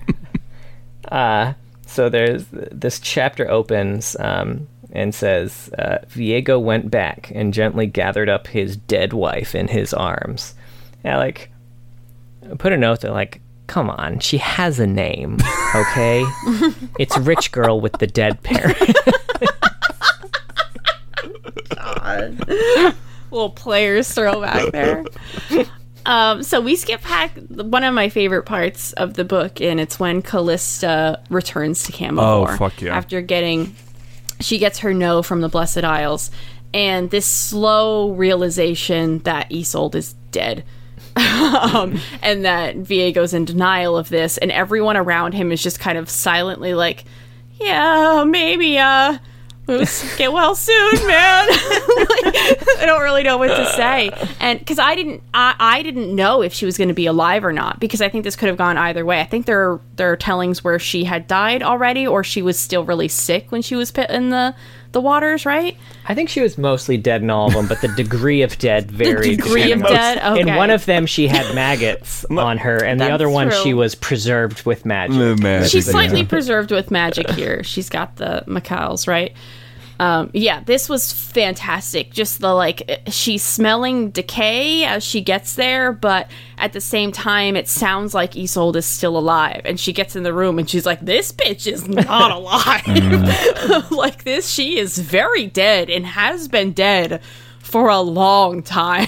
Yeah, for sure. You know, oh, it's so good. I complained a bit about some of the descriptions being a little sparse, uh, but this was one of the ones that really worked. And I think it's like, oh, the Yeah. author's like pulling in like the senses, right? This the first thing that hits is like the smell, and they're trying to cover it up with like heavy incense, but you can still like that stink that just kind Mm-hmm. of runs under it. And she's like that whole sequence of her coming t- like into the city, um, and it's just like fucking chaos. She's going through the palace, and it's like there's Yeah. rotting food, there's riots, and just like open like kind of gang warfare in the streets. I don't know, and the guards. Are, it's it's great. It's like wow, this place has gone to fucking shit. It's a great kind of reveal. And I, again, I wish she had been a, had it more on her mind coming into it. Like, oh, I wonder what Camavor's Yeah. like. It is not not fucking good, man. Yeah, I mean, this is her worst nightmare. They're probably fine. right? Because you think in your head, like she's probably thinking in her head, this is what it's going to be like. But at the same time, being like, that's not going to happen. Like, calm down. It's not. You're the city's not going to fall apart. You're being around. Yeah, but then she gets off the, and it's literally her worst. It's got to be her worst nightmare. Mm-hmm. I assume everyone's starving on the streets. Viego has, they mentioned, he sold everything. They're massively in debt. Camavor's destroyed long before the ruination happened Yeah. here. And I do love the description of like how he lost it too, just because like he he let a few charlatans in who were like, "Yeah, I can cure her." Then word got around that he would just give fucking anyone Yeah. money if you just pretended to be able to cure her. fucking Gwyneth Paltrow showed up with goop, and she was like, "I got this." Have you my- tried one of my My candles? mineral, some mineral Smells oils like here. vagina. yeah.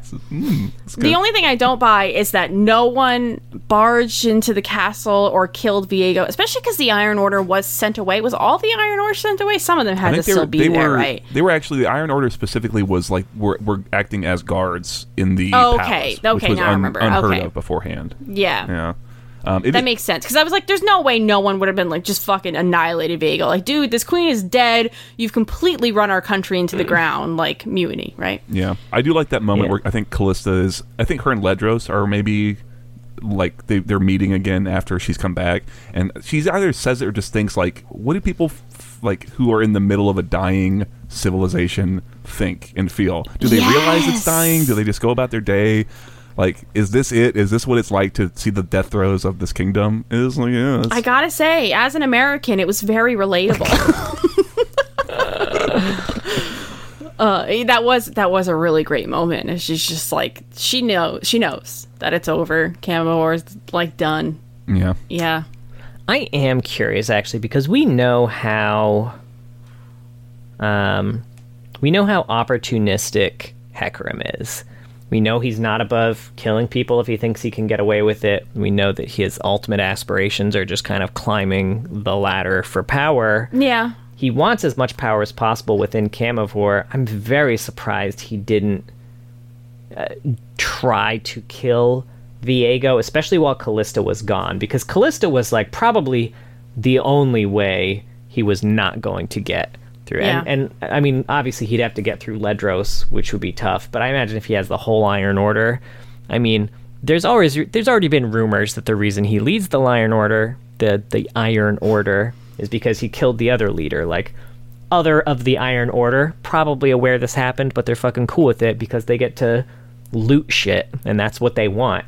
Um, I do not think there would have been a lot of resistance if he was just like, "Hey, I'm gonna go fucking kill Viego. Are you guys down?" And then we can keep looting like he's having us doing right now, but we don't have to lose literally all of the treasure that's in the vault because why do I care about protecting this Yeah. kingdom that's fucking broke as hell? Yeah. I mean, that is something they try and really emphasize is that Kalista is kind of his marriage to Kalista is key to him having some sort of valid claim to the throne, but who gives a shit, right? Like who is Right? going to say, "Hey, my dude, I know I'm a peasant who's starving because you that guy closed the granaries uh, and you killed them and opened them again, but can I see that birth certificate, please?" Right? Yeah, yeah, he could have easily gotten people on you. That's a really good point, John. I, de- I definitely don't buy that Hecarim would have kind of stood by and just listened to a Viego. I think he would have really taken advantage of the situation. He uh, Viego's gotten himself. He's the only thing standing between. I think everyone coming in and tearing Viego apart anyway. He wouldn't even have to go in and Right. kill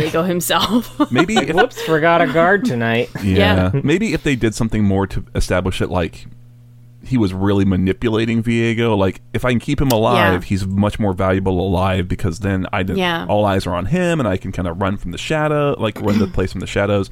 Could be interesting, but I do agree it doesn't Yeah. make a ton of sense. I think they just wanted him to. They really wanted him to, to be just so m- mischievous. He's like, mm, I'm going to marry Kalista. And yes, yes. Now, uh, we get another conflicting uh, account of how this happened when um, they have the whole scene in the well uh, where with Viego and Isolde after she's dead, and he puts her in the waters of, of life. Which this is by far my favorite version of how this happened because I think I've always kind of wondered the way they've always described it is like he put her dead body in the water and through some magic it's been described a few different ways through various magics in here or the vague. potency of the magical artifacts shit went wrong and now shadow isles um, but I really like what they did here. So they established early on that the sword that Viego carries will suck your life force out. And they also established that the the waters of life will heal you. So when Isolde turned into her wraith form and then stabbed Viego with the sword, there was like a magical battle where the waters were trying to heal him at the same time as the sword was trying to suck his life essence out.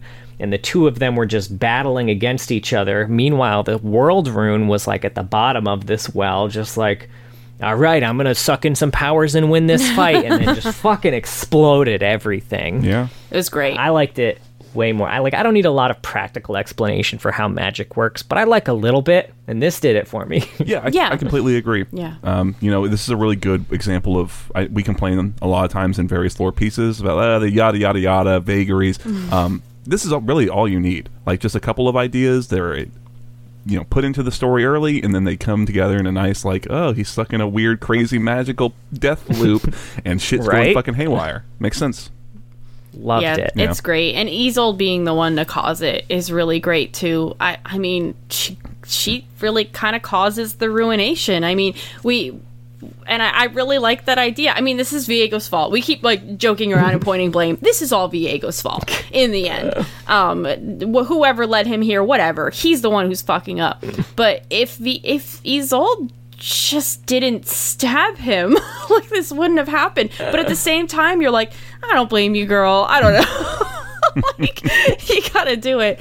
But yeah her whole like she comes back and she's like i was at peace. I like i had seen the other side. Why the fuck am i here? Are you kidding me? Right. like she thought she had escaped and then she didn't. And that is oh that's so devastating. That is a tragedy. and then like seeing that and then the bit we get to see of her at the end of the sentinels of light event too where she gives like another very similar speech was like my dude again like i thought we had this conversation already I'm So sick of being here. fucking Fuck hate off, it here. Viego. I genuinely hope after Rise of the Sentinels, if we can get anything, is Isolde at peace now? Has she moved on? Is she okay? Nah, she's stuck in a doll. she- or some shit. I don't know. Honestly, that's not bad. You did make it sound like she was fucking the doll, which she's fucking the Hello, doll. I'm um, stuck again. I need uh, help. Uh, yeah, but anyway. No. Yeah, that was all. That was all great. Frankly, that also makes uh, Kalista's fate a little more tragic because we do see a bit of a moment where it seems like she's moving on to the afterlife and and she's Yeah. in this kind of warm, glowy peace, and then like her her need for vengeance kind of. Or I guess that and also the ruination. That's the big thing. Yeah, it's the ruination first. If she had died, uh, like fully died, I think a little bit earlier, she would have been okay. Is that know. kind of what we can understand? said I'm not sure. It probably I, I don't know. That's a good question, but they say that all of like the the fifty soldiers she had with her were all ghosty. So I imagine mm. like Oh, true. recent. It's like They had zombies. died you know, earlier. recent death kind any of. Yeah. bodies there probably Maybe their No souls were all nearby. Kindred, Kindred was trying their best, man. They were trying to get to every single one. There were too many. Well, I was like, I was five minutes away. What the fuck happened? right Yeah, I also do uh, as bef- a little bit before uh, Isolde is brought into the waters.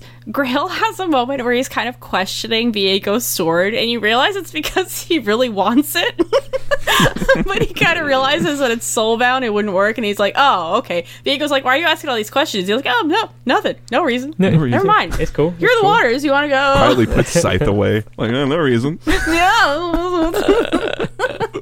I do like the Grael's like, huh, I should I should just kill him. But I want to see what happens when he puts this dead bitch in those waters. Yeah, no, right? you're so right. It's so great, and I bought it to a hundred percent.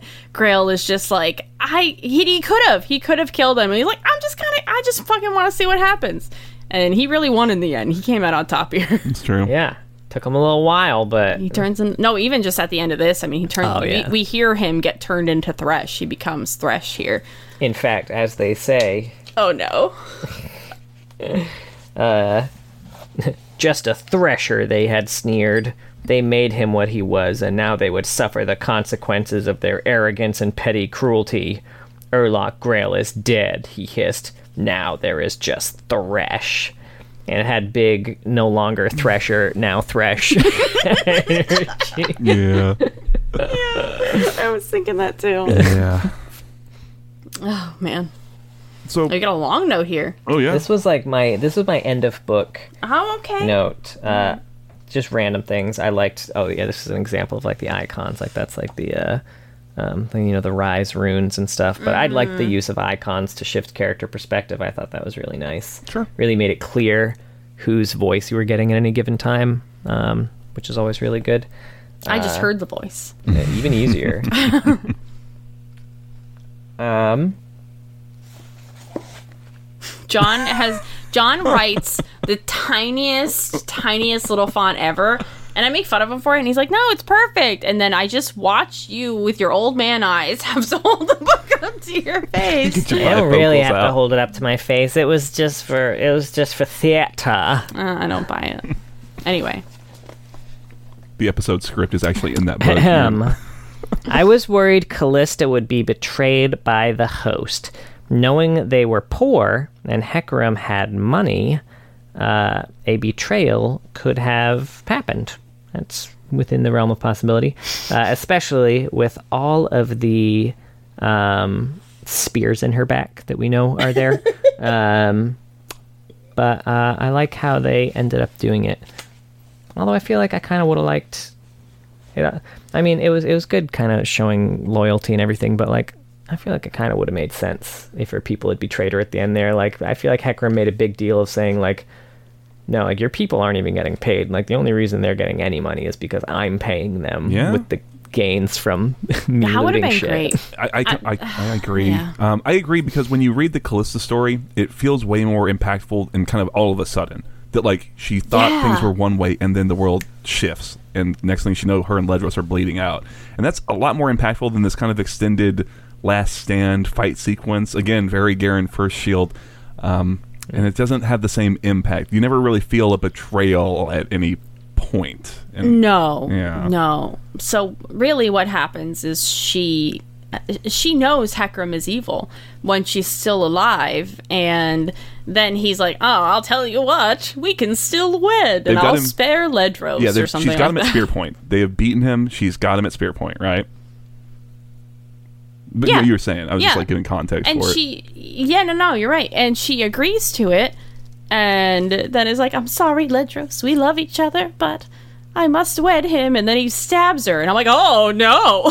Kind of Kalista it, it it it doesn't work for me at all. It was just it really really doesn't work. Fucking Kalista being stabbed by the people she's been giving orders to this whole time who have followed her loyally Uh, for years. Oh, that's so much more de- because Hecarim bought them. Oh my god, Yeah. that is great. Yeah. That would have been devastating, and I would have bought her becoming this vengeful spirit. Yeah. Because she be she you know she's warm she's at peace the ruination happens she gets up Ledros finds her and she's like Ledros oh my god I can't believe this happened to us this is devastating and then she's like betrayal she suddenly turns into this you know the vengeful wraith that we know her as but I also didn't really buy that I think Anthony Reynolds did his best here Yeah. but I I I didn't see any other big betrayals in her life we're just told she's like oh and then she thinks of all the other various betrayals of her life. And i'm like thanks. What the fuck are they? And and hecarim stabbing her.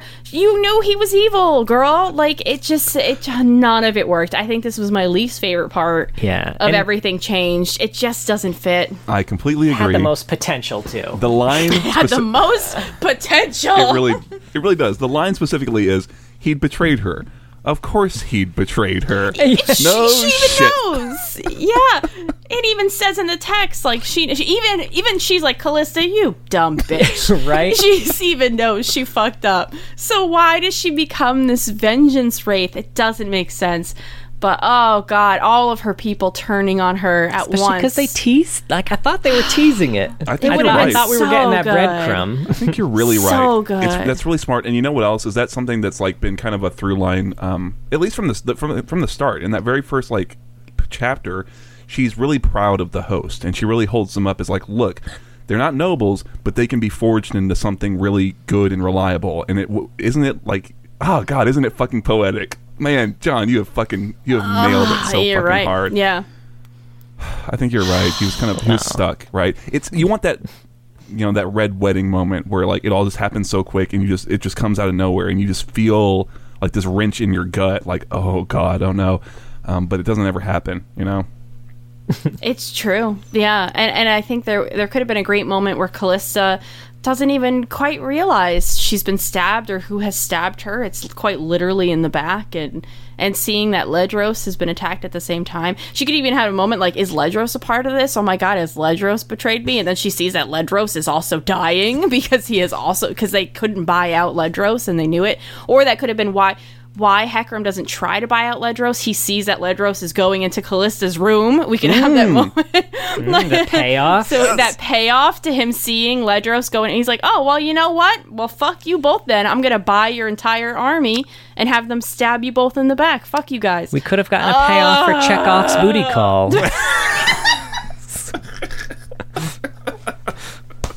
How long ago did you think of that? Just just now.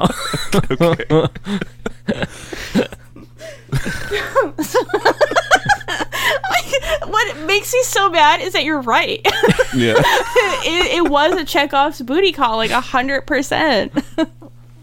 and I, I, one other thing frustrates me about this too. Uh, We talked about how Thresh is way more. I want a interest- shirt that says Chekhov's booty call on it now. I'm sorry. Um, but we talked about how Thresh was way more interesting to read because he's got a way stronger character voice. They, I feel like uh, Kalista's voice suffered because a lot of the time that we're in her head is dedicated to reinforcing the fact that she's very good at what she does. yeah. Like all of her head is like analysis and training and and taking in the world around her. And um, having her and that's like a sacrifice they made i think. Maybe it was intentional but like like you know she won't be as interesting but people will know she's very very capable. Um, and then having that all kind of go out the window right at the very end she's like all right I, my my training over the years has showed me that I can't trust you, so I'm not going to. But instead, being like, okay, yes, I guess we'll do this, and then I don't know. It, it it threw away a lot of groundwork that they had made a lot of sacrifices to set up. Yeah, I, I, I really agree. Um, yeah, yeah. I don't know. I wish I could go back and read through the specific, lo- like, try and follow the logic train, um, because it's supposed to be something about like she will agree to wed. It's weird that she would even agree to wed. Like even that you would trust that he wouldn't kill you, let alone that, but then you would then still also agree to marry him. When at this point it's really well established that she and Ledros do have like a s- affection for each other, and she and he's right there. Like I mean, Yeah, the guy is technically mortally wounded, but you know, I don't know. It's it's it's it's a hard thing to, to really follow, and I don't know. Maybe it would have been better to just abandon the Hecarim betrayal altogether. If this is the way you're going to execute it, I don't know. Hmm. Yeah. the last note I had was kind of just like a combination note between Ruined King and this. Like, actually, I guess it's mostly Ruined King stuff. I I still had a plot question about Ruined King, where, like, at the end of the game, you trap him in a pendant. Um, but it seems like he gets out real fucking quick. And I don't know how that happened. Who do you trap independent? Viego? Viego. Oh. Um, and it's kind of like, I think implied in, I think maybe some post credit stuff that maybe Pyke had something to do with it, Oh, really? but they they don't really explore it at all or like get very specific with any of it. So like, unless I miss something, hit I mean, hit us up in the comments. How the fuck Viego get out of that pendant and start the, the whole Sentinels of Light shit, which which seems to have happened very quickly after the events of the game because uh, Miss Fortune. I feel like the, the, the wound is fresh with all the shit that Gangplank is doing, and she immediately sold her soul to Viego. So I, I feel like it's a matter of like a week or some shit before all the good you did in that game was undone. And I don't know if I missed up. Someone explain this to me. What the fuck happened? Well, the Riot marketing team sat. no, I agree. I think I said it during the Ruined King episode that we did. That um, I just I can't even regard it as like a a, a direct like lead into Rise of the Sentinels. They're just the, the handoff is so poorly managed that's like it's just its own separate thing. You kind of can't regard Yeah. it with a lot of scrutiny. Um, I don't know if I have much else. Which isn't going to go well for them trying to establish these games as canon. Yeah. Well, you know, a, a, a bit, stumble out the gate. Maybe we'll we'll get better luck with like Mage Seeker and things of that nature. Very excited for Mageseeker. Mm, yeah. Don't let me down. Um. The only other thing I was going to mention is I do like the moment where I'm pretty sure it's Yorick kind of shows up a little bit. Oh yeah, yeah, And yeah. I like that because it did play like even though I know what's going to happen, like you're saying, there was a little moment. It's like he does seem to get through to Viego, and Viego does actually start to kind of accept what's happening and start grieving. I was like, oh, Yeah. interesting. How is this going to change? And it was nice to see then Thresh um, kind of come in and fuck everything up. I was like, ah, Yeah. okay, nice, neat. It was it was great. That was a that was definitely a moment to add to the angst and the devastation of it. it. Is Viego's literally about to go back home. Like Right. he was about to accept all this and go back home, and Erlok Grael was like, "Mm-mm, no, sir. I want to see what happens when you put that dead bitch in the water." I worked really hard to get y'all here. yeah, that was that was good. Yeah, there was a couple. There's a mention of Maokai as well, very quickly. Um, Kalista kind of sees him through the trees. Do you remember that? Yeah. Yeah.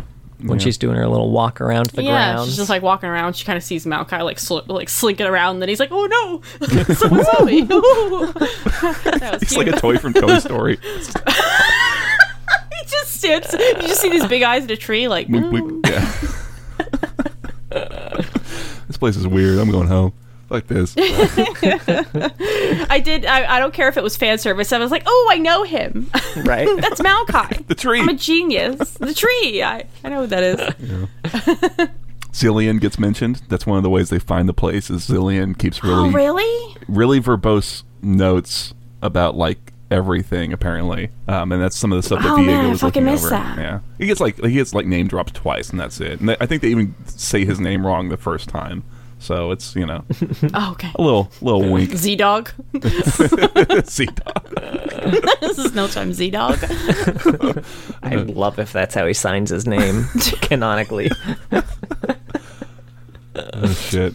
I think that's, Yeah, I think well- that's it. Yeah, that was Ruination, a League of Legends Ruination. novel. I, I want, I definitely want more novels. We definitely picked apart this a lot, and I, I feel a bit bad because I don't think Anthony Reynolds did a bad job or anything. We're just kind of here to pick apart things, and um, I, I just feel as a fellow writer, I don't like picking apart other novels. I feel uh, guilty. the lore is one thing, but but a book is another. That's fair.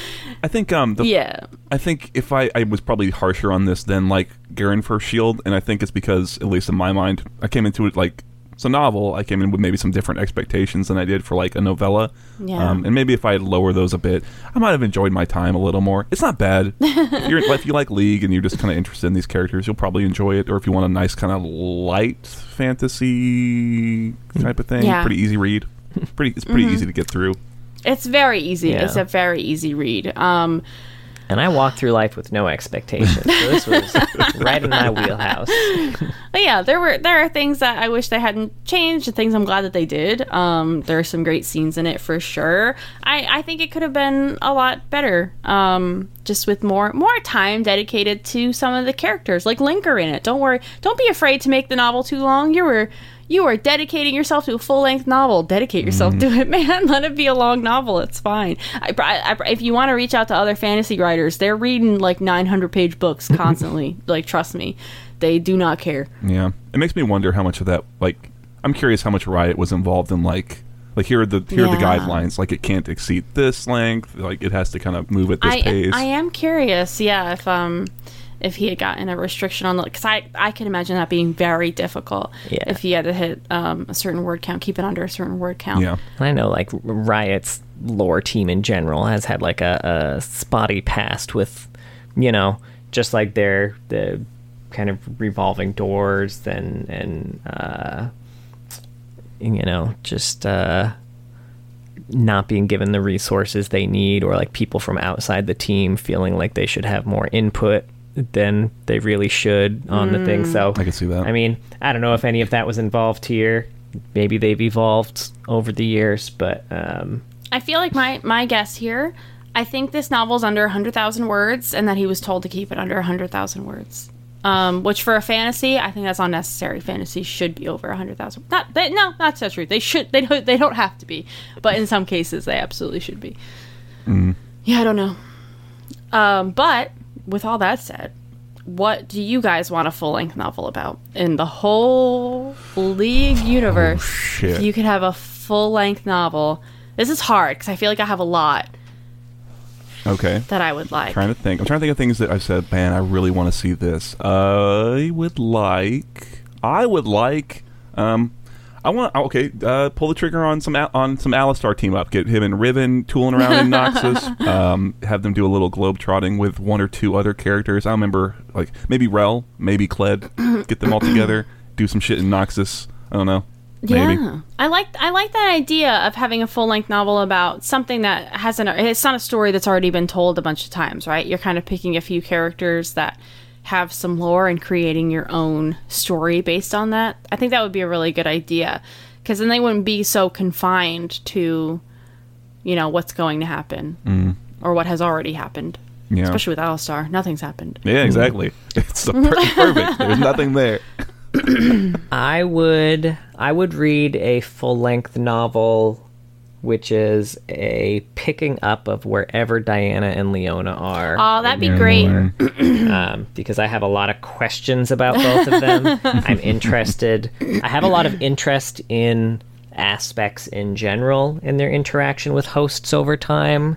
Um, so I I would love a novel exploring, especially after reading like the very good Pantheon short story. Like I want a novel exploring more about the relationship between aspects and their hosts in a different situation, and the relationship between you know two hosts who knew each other before the aspects took over and like and also what they're doing with their storyline because i feel like those two in general we often have a lot of questions like Yeah. well where the fuck was diana for this where the fuck was leona for this so like i'd read that one Well, then you'd have to put Rise of the Sentinels in that novel because apparently Diana decided to show up for. She came out of hiding just for that. Can we just not? Can we just pretend? I'm with you though, John. I I would prefer a continuation rather than a prequel. Um, I'd like some Bilgewater shit. I want to know what happens when Gangplank makes himself known to be alive in Bilgewater again. I think that would be really fascinating. and because I, I, I mean, uh, does that happen in the Ruined King? I guess. Um, so th- what we get of Gangplank in the Ruined King, he's still kind of operating in the shadows. Mm. He is, I mean, he's the reason that Viego gets re-released. Is Thresh also tricks him? Um, Does Miss Fortune know he's alive? Miss Fortune knows Yeah. he's alive. Ah, damn! What a bummer. Miss Fortune That's what I wanna captures him and is going to execute him, but he escapes before the end of the game. That's stupid. Okay, well, ignore that and give me a novel because then we can get Graves and TF in the mix. I'd like them to be Oh, some yeah. characters in it, and I think that would be a lot of fun. Um, or I think another region that lends itself to it is the Freljord. I like uh, Ashe and Sejuani shit a lot. How they are very similar in a lot of ways, and in another another world they could be really, really, really close friends, but they're just they're on opposite ends here of of a fight. And if you have to do a prequel, I would take the Three Sisters from the Freljord. Oh, sure. I think that would be really fun. Yeah, that's. And get some void shit in there. Oh yeah. Oh hell yeah. I'm, That'd be great. I, I, I would thumbs love up. a good Void story. Mm-hmm. yeah. That's not in Shurima. I, li- I would like to get away from Shurima and Void stuff for just a little bit. Feel, feel Yeah, a little I- Shurima I'm- out. I don't know why, but I find the void being in the Freljord way more interesting. I'm not sure what it is. That Lissandra story was pretty cool. The one where they go down into it, into the that. Howling Oh, Abyss. yeah. It was a really neat oh, depiction oh, that's of it. fantastic. Yeah, having that worked into a full length novel could be really great. It's very the thing Aw. almost, or it, could- it could be in some Ooh, ways. yeah. You know, some of the way they talk about it. Maybe that's why I like it. And it's got a great opportunity for cameos. It's true, Get a honestly. lot of uh, get a lot of champions in on that shit if you commit to a void story. Yeah, I definitely like the idea of something taking place more in uh, more in the modern, I guess, Runeterra rather than ancient Runeterra. I don't know. This takes place a while ago from the present Runeterra that we have, right? Is Yeah. it thousands of years? Yeah. Feels like it, That's yeah. fucking a long time. yeah. I think there's an interesting story to be told from a celestial slant too. Yeah. it wouldn't be my thing. Much in the like that, that, that this wasn't. Um, I would obviously I would still read it because we'd have to do an episode about it. but it wouldn't be my thing. Celestials and gods. That's another thing that mm, no, like much like kings and whatnot, doesn't interest me that much. I think the aspects are a good a good grounding way, like a good way of Yeah. grounding all that. The Celestials are hard Yeah. because they're so they're such a vague amorphous concept. Um, even I don't quite know what the fuck is a celestial versus an aspect versus. I don't think Riot does either. I think that's maybe why I'd like a story on it. But I also like the idea of. I, I like in general in stories the idea of gods being um, either beaten or controlled by mortals in some way. I who got have- a book rec who have for you, found a way actually. to. Um, but so like the whole thing with Aurelion Sol, like I kind of dig that that vibe. Sure. One of my one of my favorite series growing up was the Avatar series, um, which is not to be confused with Last Airbender or the Avatar movies. There's just a, a series called um, the Avatar trilogies that was very good. Very Not heard of this. it was There was a two avatars was enough. There's a third one. There's a trilogy of them, it seems. yeah. It's a, a lot about gods and how they're they've they've gone done fucked with mortals one too many times and they're gonna get theirs. I'm down with that. I'm down with a little god killing. That's what my. That's what you know. How sometimes when I'm playing an RPG, I name my character Cyric. Oh, He's it's from, he's from the Avatar trilogies. Hmm. Nice. He's Are a these really books? he's a really cool assassin thief. Yeah, they're books. Oh, okay, interesting. All right, well, that was Ruination, a League of Legends novel. Any final thoughts? No. I think we said it all. Yeah. Yeah. Well, thank you so much for listening. we have a Twitter, it's at Loreheads, and a Discord as well if you kind of want to pop in and talk to us. We have a Twitch, twitch.tv slash Loreheads. We generally stream on the weekends. We did miss last weekend. Um, John, yeah, Sally, it was kind of busy. That happens sometimes. John does TFT for a bit, and then we'll jump into some uh, ARAMs, and we'll uh, all play together if you want to jump in as well. What other social? Oh, YouTube. Uh, we've been posting full length videos of these episodes as well as clips that John posts there and TikTok and whatnot. We have a Patreon as well. We just recorded Helmet Bro, so that should be up really soon. That's a bonus uh, audio episode. Uh, thank you so much to all of our patrons. But a very special thank you to our Medarda tier patrons Big Man Gnomes, Chloe Things, King of Hearts, and Techno Robert. Uh, if if you guys were on the Blessed Isles when shit went down, I would Ryze ult you to safety. Oh, No biggie. Would you feel the sand beneath your hands or whatever it is he says? oh yeah, he said that so many times. I, I honestly really liked how they had some of Ryze's abilities there. he like rune prison someone at some point. Yeah. that was fun. Yeah. All right. Well, please be sure to join us next week. Uh, I think we're going to have a lot to talk about because she just has a lot of lore as we talk about the exile Riven.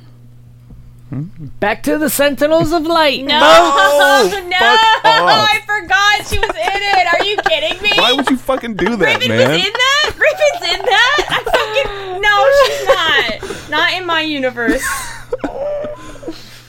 Great. You're welcome.